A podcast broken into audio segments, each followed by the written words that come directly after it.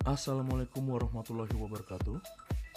Buat lo yang emang waras Jangan lupa ikutin terus podcast Ngobras Ngobrol Waras.